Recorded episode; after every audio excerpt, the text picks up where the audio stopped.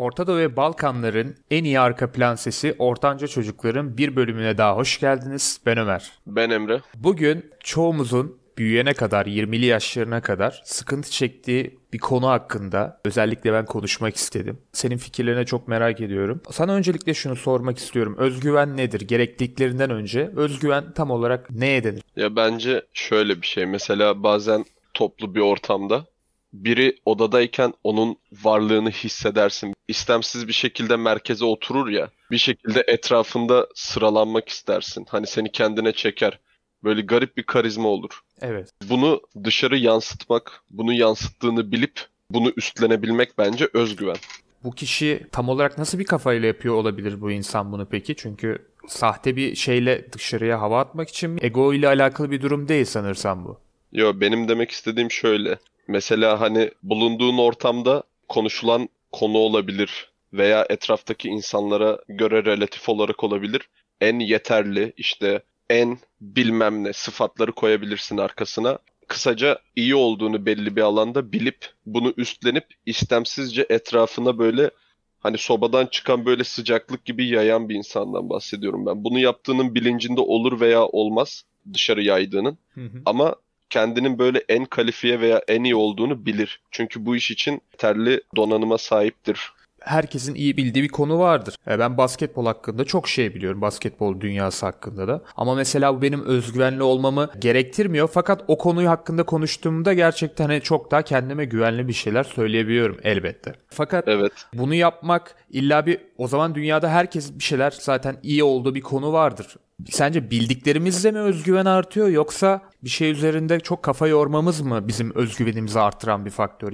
biraz matematiksel gelecek kulağa ama bu konuya harcadığın iş saatiyle alakalı bence. Çünkü mesela araştırma sonucuna bağlı bir şey bu. Belli bir iş, eylem, harekette master seviyesine ulaşmak için o iş, eylem, hareket neyse artık ona 10.000 saat harcaman lazım. Evet. Mesela yet- yeterli olmak için yani bu işi kötü de değil ama iyi de değil. Mesela basket topunu atabilmek, serbest atış atabilmek. 20 saat abi çalıştığın zaman serbest atış atacak yeterlilikte oluyorsun. Ama mesela 10 bin saat çalıştığında usta oluyorsun. Hani bu iş saatinin arasındaki fark. Mesela 10 bin saat çalışmış adam artık o özgüvene sahip oluyor. Mesela sen o 10 bin saati koymazken, çalışmazken adam çalışmış. Bunun zaten istemsiz olarak farkında. Ondan dolayı bu konuda özgüveni çok daha iyi, çok daha yüksek. Yani özgüven bence bu şekilde yavaş yavaş büyüyen bir şey yani. Yani çalışkanlığın da etkisi elbette vardır tabii ki. Şöyle düşün bir yandan da. Mesela bir insan olur çok çalışır. Mesela üniversite sınavını. Ama sınav günü gelir heyecandan el ayağı tutulur ve yapamaz. Bu insan neden acaba? Ya tabii ki de kendi bir problemi olabilir. Çok heyecan yapabilir. Bence şöyle aşması gerekiyor bu kişinin. Kendi oturup biraz düşünmesi lazım. Hani bak ben gerçekten atıyorum dersime çalıştım, sınava gireceğim. Heyecanlamanın hiçbir mantığı yok. Ya da hani kendine göre doğru gerekçeleri bir bir kendine sayması lazım. Şu bence işe yaramıyor özgüven konusunda. Motivasyon videoları. Geçen bölümlerde konuştuğumuz gibi insana daha çok şöyle bir durum veriyor bence. Duygusal bir güç kazandırıyor. Ve sen sürekli hatayla ya da yapmaman gereken şeyler üzerine odaklandığın için o şeyleri yapmaya başlıyorsun otomatikmen aslında. Bana kalırsa özgüven şundan ibarettir. Bir şeyi olabildiğince doğru taraflarıyla öğrenmek ve ardından da korkmadan üzerine gidebilmek sana özgüven kazandırıyor. Sana katılıyorum tabii ki de. Ama yani aslında kelime kendisini anlatan bir kelime yani öz, kendin ve güven kendine belli bir konuda yüksek seviyede güven duymak yani basitçe bu belli bir konu olabilir, genel yaşam stili olabilir vesaire. Artık hani konsept değişebilir arka plandaki. Hani bunu elde etmek farklı yollarla. Mesela ders konusunda dersen çalışırsın. Spor konusunda dersen idman yaparsın. Ama özgüven kendiliğinden böyle doğuştan gelen bir şey değil. Yani genetik bir şey değil yani evet. bence. Beşeri elde ettiğin bir şey. Elde ettiğini fark ettiğin zaman da katlanarak artıyor yani. Ondan dolayı özgüven böyle özgüvensiz insanlar vesaire motivasyon videoları çoğu clickbait'ten öte değil abi. Hani açıyorsun. Evet. Çok sevmem mesela. Hani mesela engelli birey. Ben engelime rağmen böyle yaşayabiliyorum. Sizi durduran şey ne? Hayır abi bence herkes biraz da kendine yönelik, kendine benzer şartlardan insanlardan ilham alabilirsin ama çalışmadığın ve eforu koymadığın sürece özgüvene sahip olamayacaksın. Çünkü özgüven başarıdan, bir işi bitirmeden kaynaklanan yan bir ürün. Yani özgüven, hmm. özgüven elde etmek için yapılan bir eylem sonucu gelmiyor. Yani sen atıyorum ben bu konuda daha özgüvenli olmak istiyorum diye şut çalışmıyorsun ve serbest atış çalışmıyorsun veya ders çalışmıyorsun. Sen işte sınavı geçmek, bölümü kazanmak için veya işte serbest atış yüzdeni arttırmak için çalışmanı yapıyorsun Hı-hı. ve bunun sonuçlarını verdiği için özgüven sahibi oluyorsun. Yani özgüven direkt olarak özgüven sahibi olmak adına yaptığın bir eylemden de gelmiyor. Evet, çok katılıyorum. Yani şunu demek kesinlikle yanlış ve bunu biz de bilmediğimiz için herhalde her yerde bunu arıyoruz. Özgüven nedir, nasıl kazanılır? Ben özgüven kazanacağım diyen bir insan kazanamayacak. Çünkü onu kazanmaya uğraşıyor. Sen hayatını en iyi şartlarda istediğin şekilde yaşayabilirsen, gerçekten istediğin şeyleri yapabilirsen hayatta ve kendini de kabul ettirebiliyorsan dünyaya, işinde her şeyinde yolunda gidiyorsa sen zaten istemsizce istemeden özgüven sahibi oluyorsun. Fakat sen oturup video video izleyip kitap kitap karıştırıp özgüven kazanmalıyım diye kendini zorluyorsan o sadece bir duygusal dediğin örnekteki gibi. Engelli bir kişiye bakıp sen anca şöyle dersin mesela. Diyorum adam tek kolla deadlift yapıyor. Çok ağır bir kilo. Ya helal olsun dersin Ama buna. şunu dersin. Mı? E, ikinci olarak tamam senin bahanen ne diye orada okuyabilirsin. Kendini düşündürebilirsin. Fakat bir insan kendini başkasıyla karşılaştırıyorsa o kesinlikle zararlı ve çünkü küçüklükten beri e, ailelerimiz de bizi bak onun çocuğu ne yapmış sen ne yap. Hep başkalarıyla karşılaştırıldığımız için bu kesinlikle kişiyi başarısızlığa götürülen bir şey bence. Kişi sadece kendiyle yarışa sokulmalı. O zaman bir şeyler. Çünkü sen o insanın tam olarak hangi evrelerden geçtiğini, nasıl bir kafa yapısında olduğunu bilmiyorsun. Sadece onun orada yaptığı bir başarılı bir hareketten kendini karşılaştırırsan o kişiden çok daha fiziken üstün olmana rağmen sen dersen ki ben bu hareketi iki kolum olmasına rağmen onun kadar kaldıramıyorum. Onun kadar bu ağırlığı tekrarlayamıyorum. Bu tamamen kendini yıkıcı bir eylem. Aslında özgüvenine daha da zarar veren bir eylem olur. Çünkü sen bu olayın ardını irdelememişsin.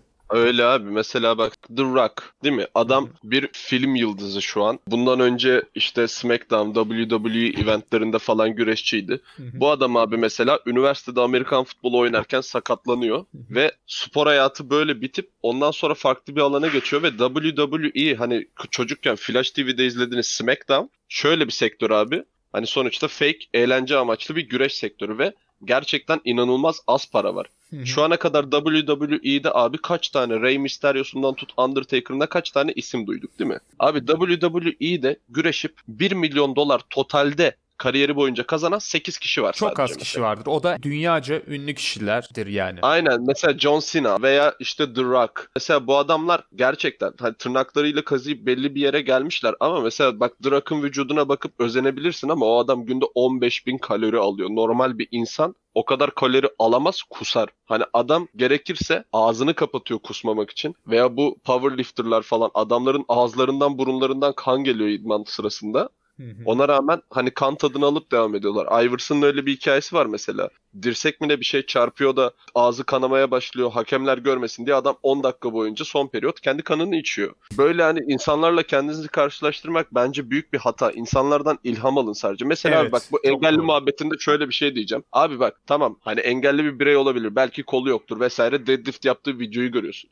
Ama adamın kullandığı protez kol jip kaldıracak kriko gücünde titanyumdan bir şey belki. Senin öyle bir kolun hayatın boyunca olmayacak. Hani diyorlar ya bazen taşınsak da şurada yeni bir hayata başlasak. Bir şey değişmeyecek ki. Senin kafan hala aynı kafa. Yaşam tarzın, yaşama bakışın hala aynı. Sen onu değiştirmediğin takdirde hiçbir şey değişmeyecek. Kesinlikle. Hani özgüven kazanmak için özgüven kazanamazsınız. Çünkü özgüven direkt olarak kazanılabilecek bir şey değil. Özgüven bak milyon tane parametre saydık farkında olmadan. İşte yok kolsuzmuş, yok işte sporcuymuş, bilmem neymiş. Milyon tane parametre saydık. Bu adamların hiçbiri ben özgüvenli olmak istiyorum diye yapmadı bu işi. Ben yaptığım işte Eminim buna. elimden gelenin en iyisini yapmak istiyorum dedi ve yapanları biz şu an tanıyoruz ve bu adamlar bu başarılarının kendi de farkında bundan dolayı özgüvenleri yüksek. Eğer pısırık böyle köşede kalan Hani o çocuk bendim mesela hani özellikle ortaokuldayken o çocuk bendim. Çünkü hani burslu bir şekilde kendimden çok üst kas sisteminde bir okula gitmiştim. O tarafı da gördüğüm için rahat bir şekilde söyleyebilirim. Özgüven direkt olarak kazanabileceğiniz bir şey değil. Hani liseye geçtiğim zaman kafa yapım daha da değişmişti ve hani geçmişimi geride bırakabilmiştim. Çünkü ortaokuldan hiçbir arkadaşımla lisede görüşemedim. Onlar özel okullarda devam ettiler. Ben kazandım devlet okuluna gittim. Kafa yapımı değiştirip geçmişimi geride bırakabildim ve Hani bu akademik olarak çalışma olabilir, spor açısından olabilir. Çalışmaya devam ettikçe bir şeyleri daha da iyi yaptığımın farkına varıp özgüvenimi yükseltebildim. Bu hani spor yaparken yağ yakıcı merhem vesaire falan sürme saçmalığı gibi bir şey. Abi yağ yakıcı merhem diye bir şey yok. İdman evet. diye bir şey var. İdmanı yaparsın yağ yanar. İnsanlar kolay yolları arıyorlar. Kolay yol arayan bir insan asla özgüven sahibi olamayacak. Olamaz. Mesela şey dedin ya Dwayne Johnson. Vücudu gerçekten iyi. E, çoğu insanın erkeğin isteyeceği bir vücudu var. E tamam o adam gerçekten oralara nasıl gelmiş bilmiyorsunuz. Mesela dedin ya Amerikan güreşi bu. Amerikan güreşçileri yılda tam zamanlı çalışan bir Amerikan güreşçisi yılda 200 gününü otobüslerde geçiriyor. Ve sürekli evet. mide bulantıları, şovlar sırasında kusmalar aslında güreş de çok sert bir spor. Yani öyle ne kadar şov olsa da hani normal bir insan direkt kaldıracağı bir şey zaten değil. Kendileri de sevilmeden yapılamayacağından bahsediyor bu sporcularda. Dwayne Johnson bu kadar evrelerden geçmiş. Kim bilir ne kötü durumlara düşmüş. Hayal bile edemeyeceğiz belki de. Ve üzerinden çıkmış ve kendisi o kişi olmuş. O Hollywood yıldızı olmuş. Seversin ya da sevmezsin. Hani yaptığı filmleri o ayrı konu. Ama, Aynen, ama... o kadar şeyden o kadar geçmişten ve o adam özgüven kazanayım diye mi yaptı onları? Büyük ihtimal belki böyle videoları kendi fotoğraflarını görünce gülüyordur. Bunlar ne paylaşıyor böyle bunlar? Ne, neyin özgüvenini sağlamaya çalışıyorlar falan hani. Komik geliyor ya belki. %80'ini de görmüyordur yani. Ünlüler sosyal medyalardan ne bileyim BG'ye yeter tarzı grupları takip etmiyor sonuçta hani. Tabii ki. Oradaki bir kepsini görmüyor adam. Hala bak kaç yaşına gelmiş hala kendini geliştirme yolunda. İnsanlar özgüvensizlikten şikayet ediyorsa bunun tek sebepleri kendileridir. Bununla ilgili gerçekten yapabileceğiniz tek şey kafa yapınızı değiştirmek. Hayatı yaşamaya odaklansa değil mi? Çok daha faydalı olur. Öyle abi. Mesela bak şöyle demek istiyoruz aslında biz herkes belli bir varış yeri olduğunu düşünüyor. Düz bir yolda ilerleyip belli bir yere vardıklarında mutlu olacaklarını, işte özgüvenlerinin yüksek olacaklarını sanıyorlar. Hayır. Öyle bir varış yerine vardığınız zaman abi kendinizi öldürmek bile isteyebilirsiniz. Çünkü artık hayatta bir amacınız, hedefiniz kalmamış. Keyif almanız gereken şey yolculuk abi. Siz o yolculuk sırasında edindiğiniz tecrübelerle o varışa hani A noktasından başladın belli bir hedefin var. O hedefe ilerlemeye devam ediyorsun. B noktasına aynı insan olarak varmayacaksın. Şimdi sen mesela tıp fakültesi kazanmış bir insansın ve bunu yapmak gerçekten kolay değil. Çok büyük emek sarf ediyorsun. Bunu çok iyi biliyorum ben de. Sen tıp fakültesi kazandığında gerçekten çok sevinmedin değil mi? Yani iyi kötü şunu kafanda şunun farkındaydın. Ben bu kadar uğraşlı zamanlardan geçtim. Gecemi gündüzüme kattım. Uğraştım çok içinde büyük bir sevinç olmadı kafanda. Çünkü sen nasıl bir bedeli olduğunu çok iyi biliyorsun değil mi onu yapmak için. Yolda giderken ki aldığın keyif mi desem artık hani zorluk çok değişikti değil mi? Ve hani gerçekten sevinmemişsindir. Hani bir şeyi uğraşmadan o şeyin üzerine çaba sarf etmeden zaten elde edemiyorsun. İçinden dedin değil mi şunu? Ben zaten bunu hak ettim. Çok sevinmeme gerek yok. Abi hatta bak tıp fakültesini kazandığım zaman galiba yanımda sen de vardın sonuçlar açıklandığında. Gece 12'de açıklanmıştı. Çatalca'daydık. Aynen hatta Batuhan Kaşifoğlu Respect. Onun telefonundan falan bakmıştım. Benim o zaman interneti olan bir telefonum yoktu. Hani abi bak oradaki önemli olan şey şuydu mesela. O örnek üzerinden anlatayım ben. Tıp fakültesini kazanmak yolculuğun ilk pit stopuydu. Yani İstanbul'dan çıktın atıyorum. Antalya'ya gidiyorsun. Antalya'ya aralıksız gidemezsin abi. Yolda belli yerlerde mola verirsin, yemek yersin. Ama ben ilk başta mesela bunun farkında değildim. Çünkü hani Zaten yaş olarak da küçüğüm. Hayat tecrübem de çok az. Yaşıtlarıma göre yine fazlaydı. Sürekli saçma sapan yerlerde sağda solda hep uzaklarda okuduğum için biraz daha dışarıyı görebilme şansım olmuştu ama tıp fakültesini kazanan ne kadar abi? Mesela sınava girdim, çıktım, sonuçlarıma baktım. Tıp fakültesi kazanacağımı zaten biliyorum. Hangi tıp fakültesini kazanacağımı bilmiyorum. Tahmin ettiğimden bir üst tıp fakültesini kazandım zaten o yolculuğun abi belli bir stopuydu yani. Sadece belli bir durak noktasıydı. Şimdi tıp fakültesini de bitirmek üzereyim. Kaldı hani son senemdeyim. Biraz dolaylı oldu. Uzattım yolu biraz ama bu da başka bir stop. Mesela şimdi abi uzmanlık sınavları var. Ondan sonra asistanlık yapacağım uzmanlık sınavını kazanıp. Ondan sonra uzmanlığımı alacağım. Hangi şehre gideceğim? Ülkede mi kalacağım? Yurt dışına mı çıkacağım? Ne yapacağımı ben de bilmiyorum. Ama bunun son olmadığını biliyorum. Çünkü benim için gerçekten öldüğüm zaman yol biter abi. Çünkü hani öbür türlü hayatta bir amacım olmadığı zaman kalkmak istemiyorum. Benim için önemli olan şey varış noktası evet, değil. Hayatımızda bir anlam, bir amaç olarak değil de sen hayatına anlam katmazsan eğer yani ölü gibi bir şeysin gerçekten. Hani o saatten sonra yaşamasan da olur. Hayatında bir anlam yoksa ne ileri gidebiliyorsun ne de kendini daha iyi hissedebiliyorsun. Haliyle otomatikmen daha depresyona girersin. Bir şeylerin üstünden de gelmek için küçük de olsa bir amaç lazım. Seni e, canlı tutacak, içindeki kıvılcımı söndürmemen lazım. Öyle abi. Sabah kalktığında bir amacı yoksa insanın gerçekten boşuna kalkmıştır. Bugün X işini yapacağım diye kalkmak lazım. Genç ve üretken insanlar olmamız lazım. Olay bu kadar basit. Sadece kendimiz için değil de bunu. Bunu genel olarak toplum için de düşünebilirsin. Bir topluma, belli bir kesme vesaire, ülkene, dünyaya yararlı bir insan olmanın abi temeli budur. Hı hı. Belli bir amacın olacak. Bu amaç kimisi için saçma olabilir, kimisi için olmayabilir. Bu hedefe elbet ulaşacaksınız. Çünkü hani sonuçta çalışıp çalışıp başaramama ihtimaliniz gerçekten çok düşük. Sürekli kaybetme ihtimaliniz gerçekten gitgide sıfıra yaklaşan bir ihtimal olduğu için çalışmaya devam ettiğiniz sürece elbet başaracaksınız. Bu hani matematiksel olarak da doğru, tecrübeleriyle insanların da doğru. Bu okuduğunuz özgüven kişisel gelişim kitaplarında da hani okuyorsanız ben böyle bir şeyin hala saçma olduğunu düşünüyorum. İlhamdan öteye geçmemeli bu konu. Orada da göreceksiniz. Belli bir hedefin olacak. O hedefe ulaşacaksın. Sonra başka bir hedefin olacak. Bizim abi bak hedeflerimiz var değil mi? Biz böyle bir kanal başlattık. Hedefimizi koyduk. Hedefimize çok erkenden ulaştık. Yeni bir hedef koyduk. Şimdi içerik genişletmeyi düşünüyoruz. Hani bu kanalla ilgili değil sadece. Ben işte bak dediğim gibi tıp fakültesi var bilmem ne var. Belli bir yere ulaştıktan sonra gerçekten duruyorsanız bu sizin sadece kendinize yaptığınız bir ayıp değil. Topluma yaptığınız bir ayıp bence. Çünkü Evet. siz buraya kadar akranlarınızı geçip gelmişsiniz. Potansiyeliniz var ve toplumdan bunu çalıyorsunuz bir nevi. Sen mesela bir şey üzerine uğraşırken mi keyif alıyorsun yoksa o ulaştığın anda işte istediğim buydu sonuçtan mı keyif alıyorsun? Yo ben yolculuktan inanılmaz keyif alıyorum. Bunu hem metafor olarak yani bir şeyin yoluna giderken hani böyle belli bir amaca ulaşırkenki çalışma olarak hem de abi mesela benim hayalim bildiğin karavan inşa etmek, yapmak ve hani onunla gezmek, o şekilde dünyayı tecrübe etmek. Hani ben yolculuğun bu yanından da keyif alıyorum. Çünkü yolculuk sırasında sağınıza solunuza bakın abi. Fark etmediğiniz bir ton detay var. Belli bir hedefe fokuslanıp gitmek istersin ama o hedeften sonra başka bir hedef daha olacak. At gözlüğüyle bakma. Yolculuktan keyif almak lazım. Ben ya çünkü keyif almadığın sürece o zaman sadece robottan bir farkın kalmıyor. Atıyorum X işini becereceğim. Tıp fakültesini kazanacağım. Tıp fakültesinden mezun olacağım. Bunu kazanacağım, şunu yapacağım vesaire vesaire diye gider ve sıkıcı olur.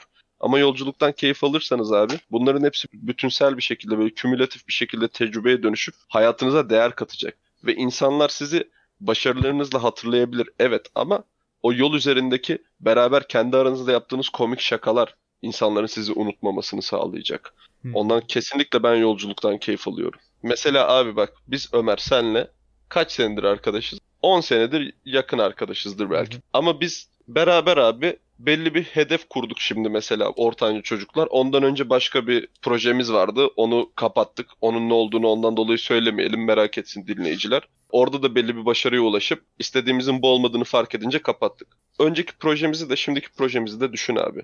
Biz hani belli hedeflere ulaştığımız zaman mı mutlu olduk? Yoksa arada bu ne bileyim senin editlerken o verdiğin o saatler, bizim burada yaptığımız konuşmalar, bunu keseriz, şunu yaparız vesaire gibi yaptığımız kendi aramızdaki atışmalar, bu yolculuk süresindeki ufak tefek şeylerden daha da keyif aldık. Hani bunu sadece podcast olarak düşünme. Beraber arkadaşlığımızda da abi bir ton böyle beraber şey yaptık işte oraya git buraya git vesaire. Önemli olan belli bir yere atıyorum gideceksek atıyorum havuza gitme değil de o sırada Hani o günün yolculuğunda geçirdiğimiz böyle komik hikayeler vesaire bunlar bizi mesela yakınlaştırdı. Hani biz beraber belli bir yolculukta olduğumuz için yolculuk sırasında edindiğimiz tecrübeler bizi daha yakın arkadaş yaptı. Çok hani doğru. ondan dolayı insanlar yolculuğa dikkat etmesi gerekiyor yani. Abi hedefe sadece ulaşarak robottan farkın olmaz ki. Evet güzel bir timledin. Şimdi mesela benim için böyle anlattıktan sonra sonucun bir önemi kalmadı. Çünkü sonucu oluşturan o kadar yürüdüğün yollar, uğraştığın, verdiğin emekler, e, yaşadığın güzel anlar, e, edindiğin tecrübeler, elde ettiğin sonuç olan veri hiçbir önemi yok aslında. O Evet. sadece bir basamak yani. Hani o nihai sonuç değil.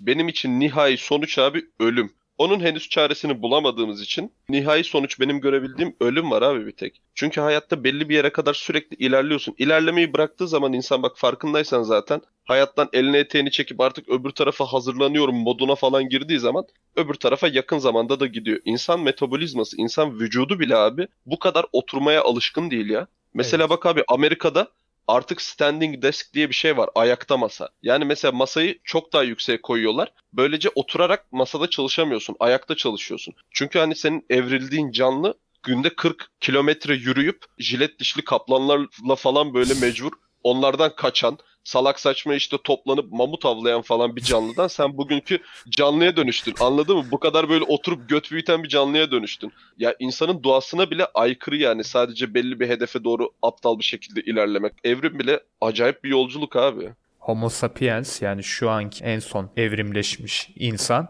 giderek de daha da evrimleşiyor değil mi? Mesela yediğimiz yiyeceklere göre çenelerimiz daha daralıyor artık. Amerika deyince mesela aklıma şey gel. Mesela Amerika'daki insanlar belki konudan çok alakasız ama mesela Amerika'da iki kişiden birisi obez değil mi? Öyle abi. Duyduğumda bu tarz şeyler beni korkutuyor. Yani sence insanlar refahtan mı böyle bu duruma düşüyorlar yoksa Yok abi tekelleşmiş hayattan dolayı. Çünkü Amerika'daki bir insan hani cebinde bak mesela fakirleri falan görüyorsun ya Starbucks kabının içinde böyle hani bozuk para falan alıyor. Arkadaşlarım falan filan da hep gittiğinden dolayı kız arkadaşım falan da gittiğinden dolayı net biliyorum abi bunu. McDonald's vesaire falan da ucuz abi. Orada paran yoksa zaten fast food yiyorsun. Hani Kesinlikle. orada düzgün yemek ya Türkiye'de de artık öyle de çok pahalı. Zaten adamların yaşam stilleri. Mesela bir Japonlar yaşam stilinden dolayı abi mide hastalıkları en fazla Japonya'da görülür.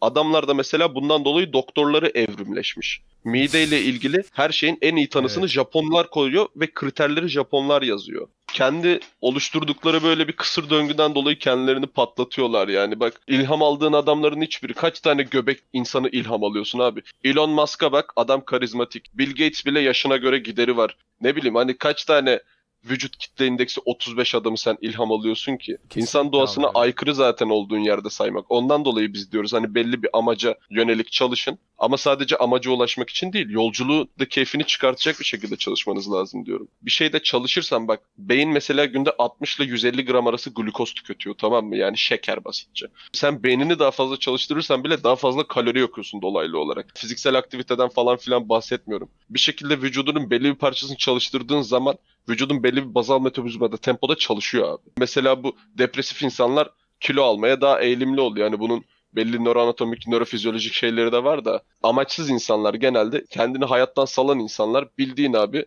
tereyağı gibi düşün. Tereyağı da yavaş yavaş eriyor gidiyor ya böyle. Evet. Onlar da böyle eriyor gidiyor. Dinç olmak lazım. Yani zaten derler ya sağlam kafa sağlam vücutta bulunur. Atatürk'ün sözüydü sanırım. Evet röportajlarda falan dinliyordum. İşte bir adam çıkıyor diyor ki ben bütün sıkıntılarımı top sahasında yürüyormuş adam. Bütün sıkıntılarımı o yürürken çözüyordum. Demek ki öyle kafasını dinçleştiriyor ki yürümek ona öyle bir terapi sağlıyor ki. Yani spor gerçekten beyni de rahatlatıyor. Belki daha çok oksijen gittiği için insanın beynine daha da iyi düşünebiliyor Çok belki. fazla mekanizması var. Dediğin mesela onlardan biri de abi mesela bir insan günde 10 bin adım yürümek zorunda. Bu fakir sporu olarak geçer. Biz bunu hipertansiyon tedavisinde kullanıyoruz tamam mı? Günde 10 bin adım yürümesi lazım. Belli bir kilonun altında olması lazım. Mesela bak hipertansiyon ilaçları var ya. Hı hı. Sen abi ortalama 8 kilo verirsen atıyorum şişman olduğun için tansiyonun yüksek. Sen 8 kilo verirsen bu bir tane hipertansiyon ilacına eş oluyor. Yani sen 3 tane ilaç kullanacağını 2 tane kullanıyorsun. Genel olarak konuştuğumuza baktığında belli bir amacı olmayan insanlar ve kendine dolaylı olarak özgüvensiz oluyorlar ve istemsiz olarak vücutlarının verdiği buna belli bir yanıt var. En fazla dışarıdan gönderinde kilo almak. Hı hı. Depresyona girersin kilo alırsın. İşten atılırsın kilo alırsın. Bilmem ne olur kilo alırsın. Kilo almak hani sadece böyle fat shaming yapmıyorum insanlara ama sebepsizce kilo alıyorsanız bunun ardındaki sadece fiziksel değil psikolojik nedenleri de Ya düşünmeniz illa lazım. biz sonuçta şimdi hayvandan öte canlılarız. Yani illa pis boğaz birisi diye çok yiyor işte öyle bir şey değil. Bunun altında bir fizyolojik olmasa da psikolojik bir sebep vardı diyorsun. Öyle abi bak Drak dediğin adam Dwayne Johnson 15 bin kalori alıyor. Herif 50 yaşında ve bir karın kası muhtemelen senin kafan kadardır. Bu sadece pis boğaz olmakla alakalı bir şey değil abi. Bu vücut organik bir makine bir nevi. Metalden yapılmadığı için böyle beşeri bir şey olmadığı için şaşırıyorsunuz ama sen mesela benzinli arabanın içine idrarla falan veya ne bileyim suyla depoyu doldursan araba çalışır mı? Çalışmaz. Bu da böyle bir şey abi. Bu sonuçta bir makine. Buna iyi bakman lazım. Hani bu konu Evet. biraz konuştuğumuz şeylerden aslında biraz uzaklaştık ama yani Mesela Drak deyince de benim başka bir Amerikan güreşçisi aklıma geldi. Brock Lesnar diye. Duymuşsundur. Yani bu adamın şöyle bir hikayesi var. Adam NCAA yani kolej güreş şampiyonu. Sonra hemen Amerikan güreşine geçiyor bu adam. Fakat hani orada Yani milyonlarca dolar kazanıyor 2002-2003 yılına kadar 5 senelik bir sürede. Fakat adam diyor ki ben burada e, sahte bir şey yapmak istemiyorum. Aslında yine de yaptığı çok sert bir spor ama diyor ki ben gerçekten rekabet etmek istiyorum ve kendini direkt karma dövüş sanatlarına yani kafes dövüşüne vermek istiyor. Karma dövüş sanatlarında para yok.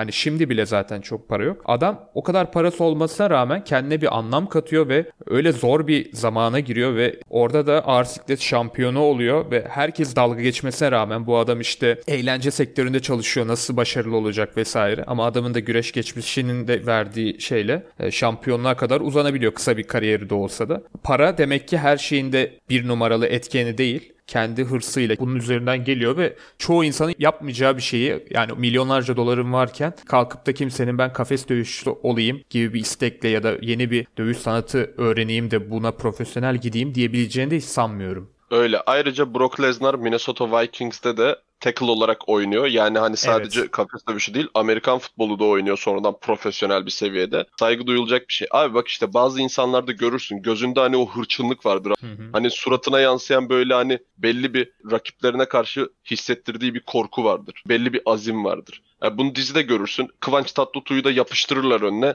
50-60 bölüm böyle ekrana çakılı kalır izlersin. Konuştuğumuz tüm özgüven, tüm yolculuk, e, işte belli bir amaca göre çalışma vesaire hepsinin aslında sonu bu. Hayatta bir şey istiyorsan sana bunu kimse vermeyecek. Bak dünya kadar paran olsun. Evet. Kanser olduğun zaman devlet hastanesindeki tedavi ile özeldeki tedavi aynı. Sadece otel faktörleri farklı. Para da belli bir yere kadar. İnsanın içinde o azim olmadığı sürece bunu git Osmanlı padişahlarından bile düşün. Yavuz Sultan Selim var. Bir de ondan sonra gelenler var. Şimdi başka bir padişah ismi verirsem falan yanlışlıkla nefret edilebiliriz. Ondan vermeyeceğim. Yavuz Sultan Selim mesela abi adam sırtındaki çıbandan dolayı ölüyor ama herif yani çıkış o çıkış Ondan sonra Afrika'yı fethettikten sonra Kanuni devralıyor tahtı. Hı hı. Hani bu bile bir örnek yani. İnsanların gözünde belli bir azim olacak, belli bir istek olacak.